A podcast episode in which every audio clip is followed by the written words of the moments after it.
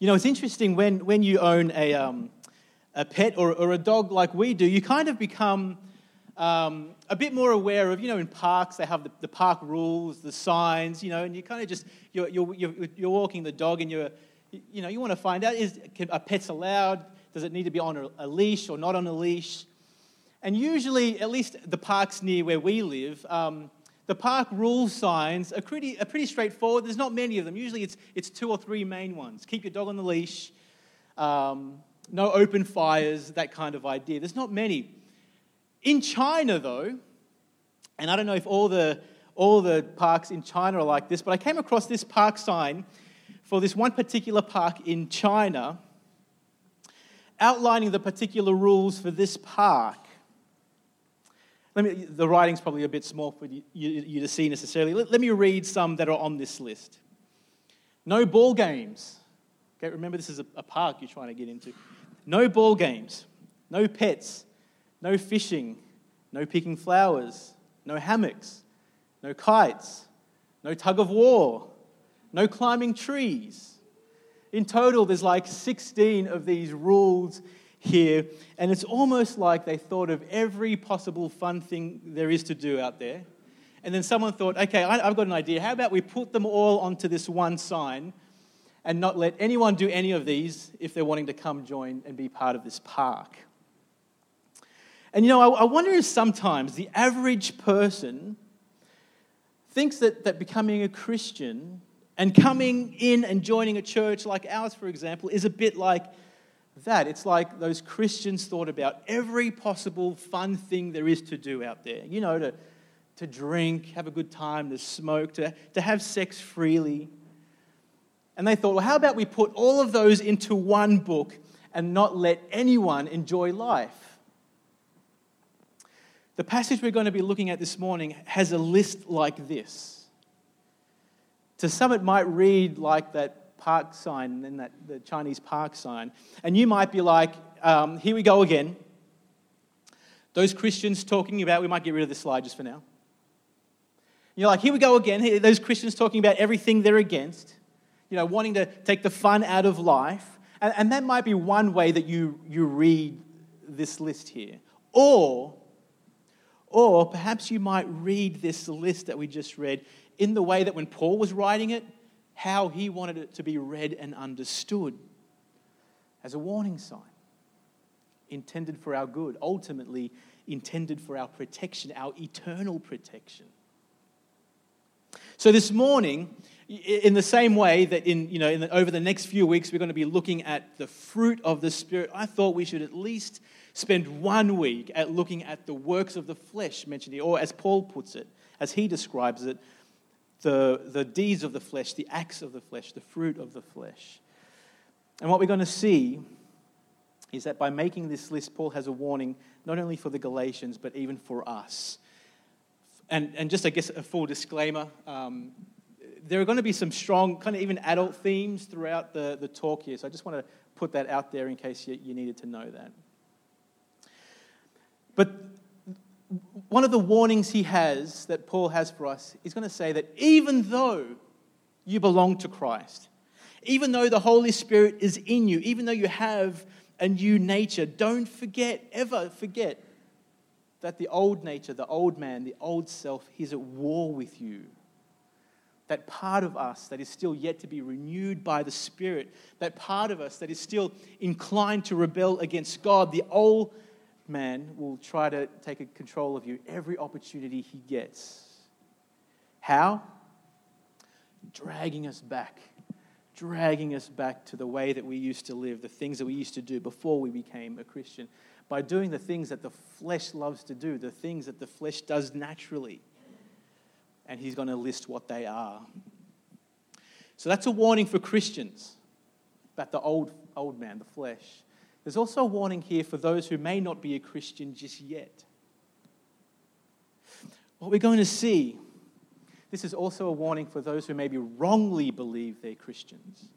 For those who might be convinced but not yet converted, convinced in the mind about some of these truths, but your heart has not yet been truly converted and transformed. Because Paul will say, get this, what Paul is saying here if these works of the flesh are things you habitually practice, as opposed to occasionally give into, well, then maybe you haven't understood grace. Maybe you haven't understood the gospel. The Spirit perhaps is not in you producing its fruit, and therefore you will not inherit the kingdom of God. It's not an easy passage to look at this morning. But here's what we're going to try and do. Now we can slow, show that next slide, Arthur. What we're going to try and do is see, uh, we're going to unpack this list. And the first thing we see is that Paul kind of categorizes the, these sins, these works of the flesh, into four main basic categories. We could call them sexual sins, spiritual sins, social sins, substance sins. And, and what we've done really is just taken that whole list of them and kind of put them in these four main categories. Kind of like Paul, Paul does this in other places where, where he's got similar lists in Romans and Ephesians. So let's start with the first category then the sexual sins that he mentions. And the first one he mentions there is sexual immorality. You know, I reckon if we could transport Christians from any other century throughout church history, and we could somehow transport them into our modern day Western version of Christianity, I reckon what would, what would most surprise them would be how at home we Christians are with sexual impurity today.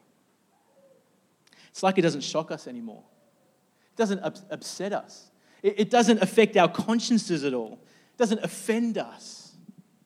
In fact, unless it's like really bad and, and really explicit and really graphic, okay, that, it can seem quite normal.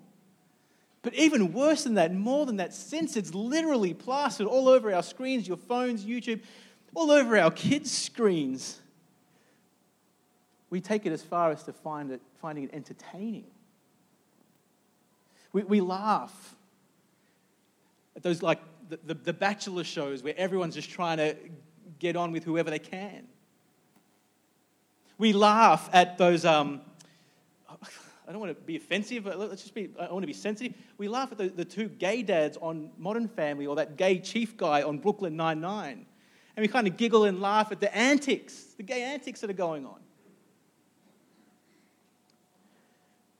You know, I find it hard to think that Paul, the first disciples. Think about these first disciples, these, ones who are, who are fighting to stay alive even for their faith. That they would be okay sitting down with us for hours and hours on end, like we do, having a laugh with us while we're watching all these kind of sexual sins being played out in front of us. Remember the context these early Christians were in pagan cultures, pagan societies Therefore, their view of sexuality would have been quite similar to, to our post Christian view of sexuality. Culture where, you know, sex was free and open. So, so here's one of the first major things in a culture and society back then that needed to happen, the, the change that needed to happen when someone first became a Christian one of the first things these new Gentile converts had to accept was a radically different sexual ethic. To view sexuality in a vastly different way to everyone around them. That was, that was one of the very first big changes that would happen in someone's life when they became a Christian. And, and, kind of which is why it seems if you go to some of these lists in Romans, Ephesians here, it kind of seems like well, it makes sense why Paul would often start these lists with things like sexual immorality, impurity, lust. Because he knew whether you lived 2,000 years ago, whether you lived 1,000 years ago, whether you're living today, Paul understands the power and control that sexual desires can have in someone's life. Worse than that, worse than that, the devastation that yielding to these sexual desires can produce. It's kind of what we're seeing played out in the courts, right, with the, with the Catholic Church. You know, it's interesting that the original kind of Greek word that Paul uses here for sexual immorality.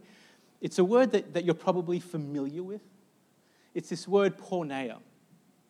Now, before you start thinking, well, it must only refer to like pornography or anything like that, I found this helpful definition that, of, of all the things that might be included in this one word for porneia. This author, a guy called Kevin DeYoung, he, he writes this The simplest way to understand porneia is to think about the things that would make you furious and heartbroken if you found out someone was doing them with your husband or with your wife. If someone shook your wife's hand, you would not be upset. If someone gave a casual side hug to your husband, it probably wouldn't bother you. A kiss on the cheek or even a peck on the lips in some cultures might be appropriate. But if you found out another person had sex with your wife or saw her naked or touched certain parts of her body, you would be furious. If you found out another person made out with your husband or talked about sexual activities or made certain gestures, you would be heartbroken. Why? Because these are all activities that are appropriate for a married couple. They're only inappropriate when practiced outside of the lawful relationship of a man and a woman in marriage any sexual activity between those who are not married, or between two men, or between two women, or among more than two persons, or between family members, or between those married to other people, any sexual activity in these contexts is sin and can be included in the prohibitions against porneia. It's kind of this wide net that's included there in this one word some common objections you might hear to this, but hold on. Hey, but, but, we, but we love each other, so no, Paul would say that, that's porneia. Hey, we're going to get married. N- no, that would be porneia. Hey, but look, we're not actually going all the way. No, that would be porneia. But it's just, it's just over text messages. No, that would be porneia but my wife isn't fulfilling her marital duties. And so, no, Paul would say that would be porneia. So, then moving on to the next couple there in this first category, there really is an overlap here with the first one. See, where impurity kind of focuses on the filthiness generated by these sexual sins, whereas sensuality emphasizes the, the kind of lack of restraint, that uncontrolled passion that drives these sexual sins. And so, what does Paul say about this first category of sins? Those who do such things will not inherit the kingdom of God. So, moving on to the next category, we might call spiritual sins, or we, we might call religious sins. Idolatry. Okay, we, we know idolatry, many of us know, of course, means the worship of other gods. But if we will kind of broaden the definition, it could be that pursuit of finding our identity, our security in anything or anyone other than the one true God. Okay, back then it may have looked like some little carved image or idol or statue or the sun or something from nature. But today, where is it people are finding their identity and their security? Think, let's think about this for a second us fellas, some of the fellas here have been talking uh, quite a bit about working out, and we've even you know, been, been working out quite a bit. I went out and worked out with one of the guys not too long ago. So it's on our minds a lot. But it's been helpful to hear and, and even get a warning from, from someone like China, for example, who's, who's lived in this world for a while. Just how many people he knows where this is, this is their obsession. Their identity is wrapped up in the appearance of their body. So often, we always used to talk about girls, right? Girls who are obsessed with, the, with body image and all that kind of thing. But today, it seems to be just as much a problem with young boys. And they're even, they're even calling it a form of reverse anorexia, right? Where anorexia used to be like this I, I, I need to get smaller and smaller, I'm too big. For the boys, it's the opposite. I need to get bigger and bigger and more buff to the point where it becomes an obsession and it becomes a form of idolatry. I don't know if you're ever on Instagram and you scroll and you see come. I reckon on Instagram today there's just as many photos of the young, the young guy. You know the ones I'm talking about. They're in front of a mirror. They've got their shirt off, the cap on. They're, they're flexing their muscles. You know, as you would of young girls taking selfies. It's probably evens out. And not only are the photos up there, but what are they obsessing about once those photos are up? How many likes does it have? How many likes is it getting? What, what am I worth? I know this. I have a teenage boy in my own home, so I know this is the kind of things they get up to. But what would Paul say? Cut it out. Stop trying to find your identity and worth in what others think of you. It's idolatry, but now sorcery, on the other hand. Whereas idolatry is like the worship of other gods, idol- uh, sorcery might be the worship of, the, of that which is evil. Okay? Other, other translations say um, witchcraft. Uh, contemporary examples might be things like you know, forms of the occult or, uh, or Satan worship or um, black magic. But you, but you know what, what I found interesting as I was studying some of this? The word there used for sorcery is actually a word that you, you might find familiar as well. It's this word called pharmakeia. Pharmakeia, it's where we get the English word pharmacy. And it points to, to the fact that in the ancient world, witches often prepared and administered lethal poisons witches often prepared and administered poisons that would kill. Now, I wonder if you can think of a modern example of people who prepare and administer lethal poisons. I don't think it would be a stretch to say that a modern parallel to witchcraft and sorcery includes things like abortion, euthanasia, forms of killing that in our culture are usually performed not by witches but by doctors. But that according to the Bible are wicked deeds of the flesh, and those who practice them will not inherit the kingdom of God. The next category of sins, the social sins.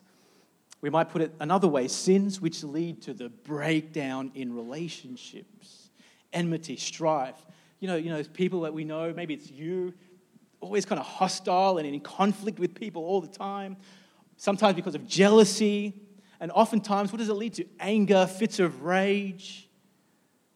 I don't know if you keep up with the news. It's, it almost seems like every second day there's a new video clip that shows up of road rage, right? The, the latest road rage video clip. Of, and these kind of things, these fits of rage are happening on our, on our streets in our schools, amongst boys. I was talking to one of the, the young guys on Toby's soccer team just this last week, and he was telling me why he got expelled from school. He said that this guy, he didn't like what this guy did to his cousin, so I lost it and I pounced on him. It took 10 guys to take me off of him. That's how bad I was beating him up. That's how he had to go to hospital. And it was just kind of telling me this quite normally. This 15 year old boy on his way to becoming one of those men that we're going to see on the videos of the road rage on the news. It seems like our culture, our society is getting angrier and angrier. And then there are things like rivalries, envy can lead to breakdown in relationships as well. Like things like when you're so determined to get ahead, to be successful, even at the expense of, of others, or maybe for you, it's, it's you just can't be happy when others succeed. Right? This, this, this old guy, Socrates, once said, The envious are pained by their friends' successes. And envy can lead to, to, to what in our Aussie culture can, you know, is often referred to as you know, the tall poppy syndrome. We don't like it if others succeed, so what's our natural response? We try to bring them down, we try to cut them down. It, may not be in such a kind of outward, literal sense, but maybe it's, it's kind of festering in our heart, this desire to want to bring them down and cut them down. It's the envy. These two, Paul says, are works of the flesh, and those who practice them, those who do them, will not inherit the kingdom of God. Finally, two more sins that Paul lists here that we might categorize them as substance sins, substance abuse. We, we know the Bible doesn't prohibit alcohol, right? Otherwise, we'd be sitting every time we had communion every week because there's, wine in some of those little cups. There's, there's alcohol. The Bible doesn't prohibit it. But you know what it does do? It condemns getting drunk. You know what the young people today might call getting wasted. It's a clear prohibition.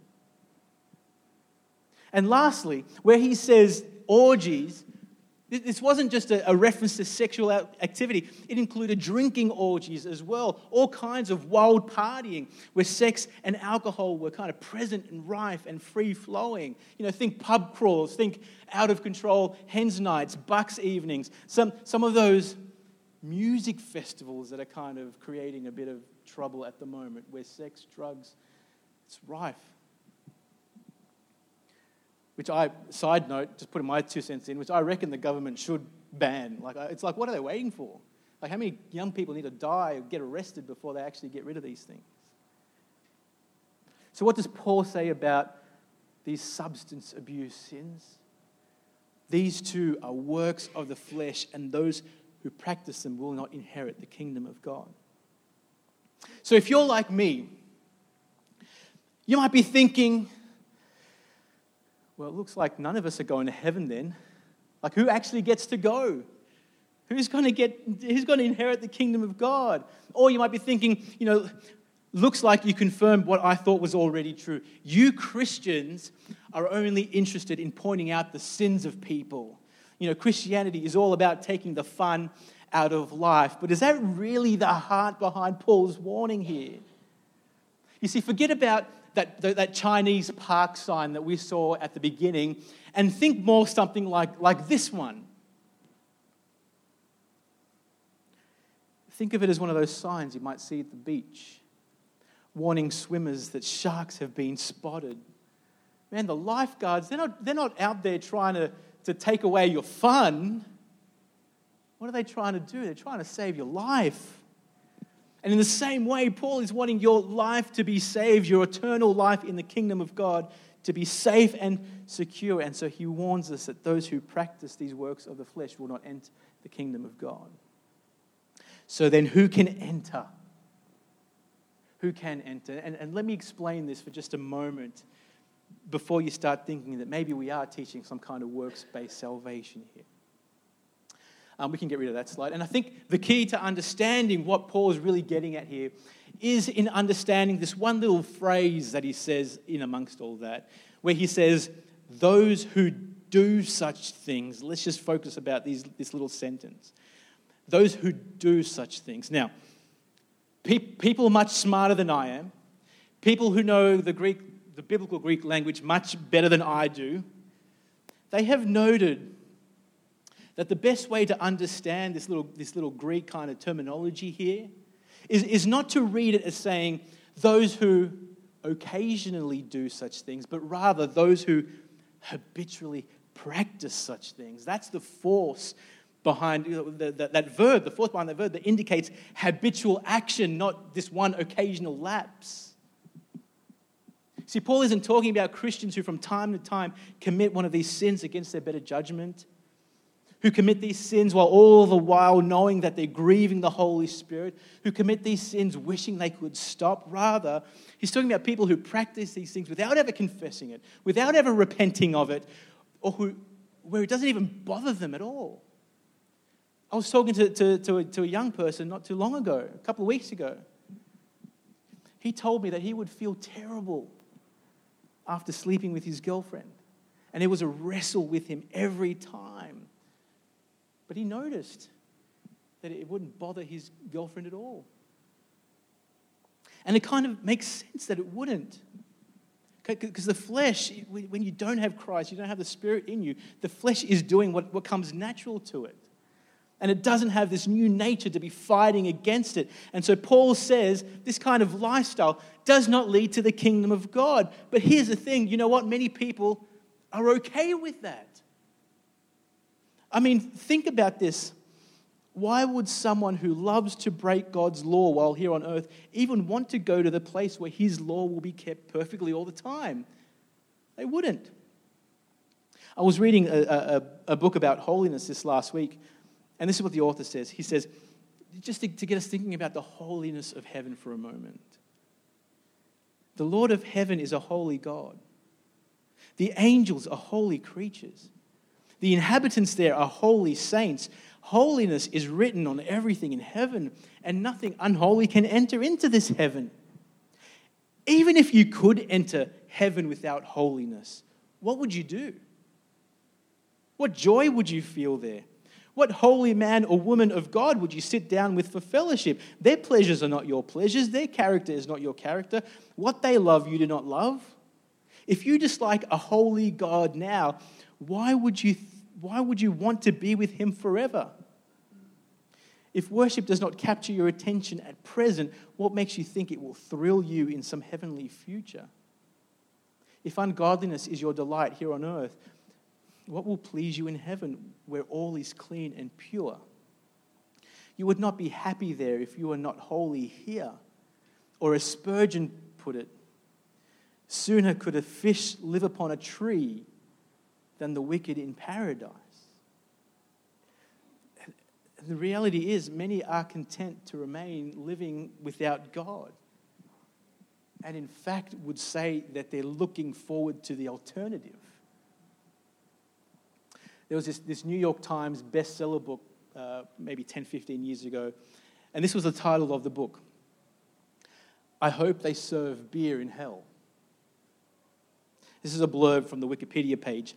Composed of short stories narrated by the author, the book often focuses on the narrator's humorous excess.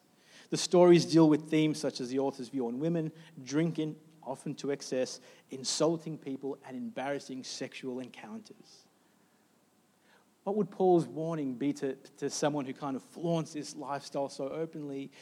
Those who practice such things will not inherit the kingdom of God. Sadly, I think his response would be, I'm all good with that. I just hope they serve beer in hell. The devastating part will be when he finds out they don't. In fact, he's going to wish that there was something to drink there at all, right? He will probably wish something along the lines of that rich guy in the story that Jesus told who said, Father Abraham, have mercy on me and send Lazarus to dip the end of his finger in water and cool my tongue, for I am in anguish in this flame. So, just a question then to start wrapping all of this up. Does that mean, because where does all this leave us, Christians? Does that mean that that Christians will, will never do any of these works again? Will, will we always be free from doing these kind of works? What about those Christians, and maybe that, that's you, and I don't know that's me, who occasionally struggle with some of these works of the flesh? What do we make of that?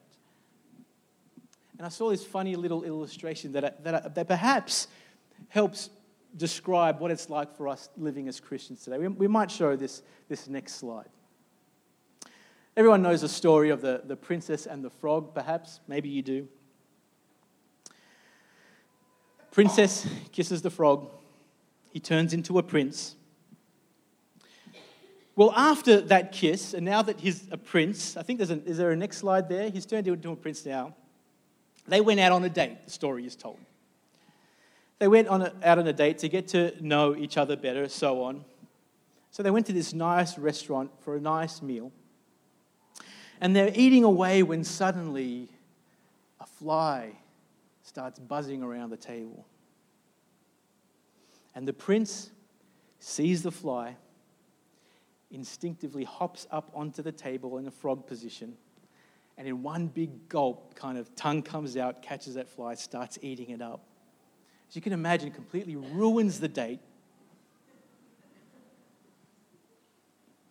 But what was he doing? What happened at that moment? Did he become a frog again? Well, no, he didn't become a frog. He was, he was, he was acting like a frog. He's still a prince, acting like a frog. It ruined the date, it spoiled the relationship for a while, but it didn't change his primary identity. So that's perhaps, as we start winding up, the first question that we, that we need to start asking. And, I, and I'll ask that of, of each one of us here. What is your primary identity? Are you a prince? Or are you perhaps wrongly believing you're a prince, but you're really deep down inside, you're a frog still? Do you belong to Christ or do you belong to the old self? See, what, what about Christians who feel just dominated by these by addictive sins of pornography and gambling or, or, or who have fornicated or who committed adultery or, or who are easily given to anger and envy and idolatry? What about them? What of them who kind of keep, are they, are you a prince or a frog? If this is you who kind of habitually keep going back into these things and you're like, whoa, after hearing this warning from Paul, I didn't even know where I stand. Well, you know what Paul would say to you? Something that he writes to the Corinthians in, in his second letter to them. He writes, I think the slide's up there. Examine yourselves to see whether you are in the faith. Test yourselves. Or do you not realize this about yourselves that Jesus Christ is in you, unless indeed you fail to meet the test? And what's the test to know whether Jesus Christ is in you? Well, ask these questions of yourself Am I habitually practicing these sins? Or is there no confession or repentance after committing these sins? Is there a sense that I'm grieving the Holy Spirit after committing these sins? If there's none of that, well, perhaps you do need to ask, as Paul is asking us to ask, is Jesus Christ indeed in me?